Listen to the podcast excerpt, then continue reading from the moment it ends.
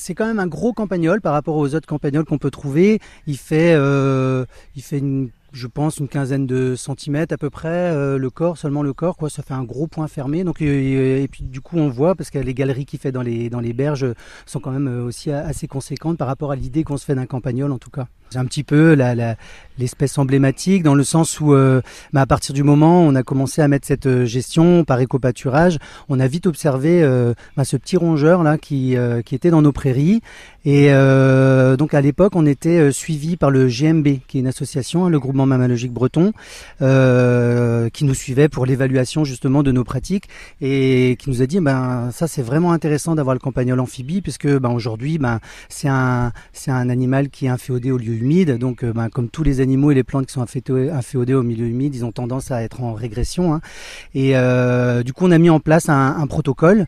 On s'est vite rendu compte en fait que là où pâturaient les vaches, eh ben le, campagnol en fait avait tendance à déserter euh, l'endroit et on, suppose que ben, c'est le piétinement des galeries, etc. Donc maintenant, en fait, pour le maintenir sur, euh, sur Carnot et le fait qu'il soit en expansion, on, a une clôture mobile qui se déplace en fait avec les vaches. Alors, euh, au lieu de protéger simplement le ruisseau, nous évidemment, on laisse une surface de vie bien plus importante pour qu'il puisse s'installer. Et c'est vrai que ça fait quelques années qu'on fait ça et maintenant, euh, le campagnol amphibie à Carnot, pour le moins qu'on puisse dire, c'est qu'il se porte très bien.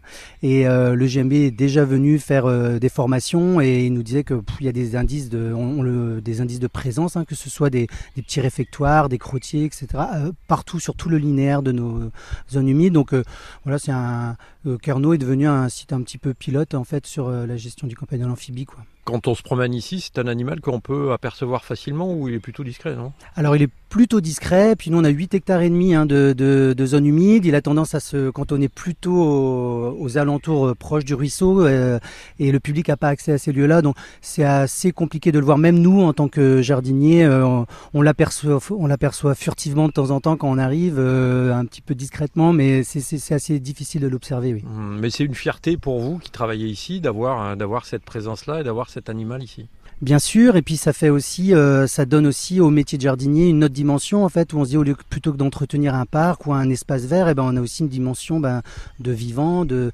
préservation d'une espèce sauvage, et ben forcément euh, c'est intéressant aussi d'avoir ce volet-là dans son métier.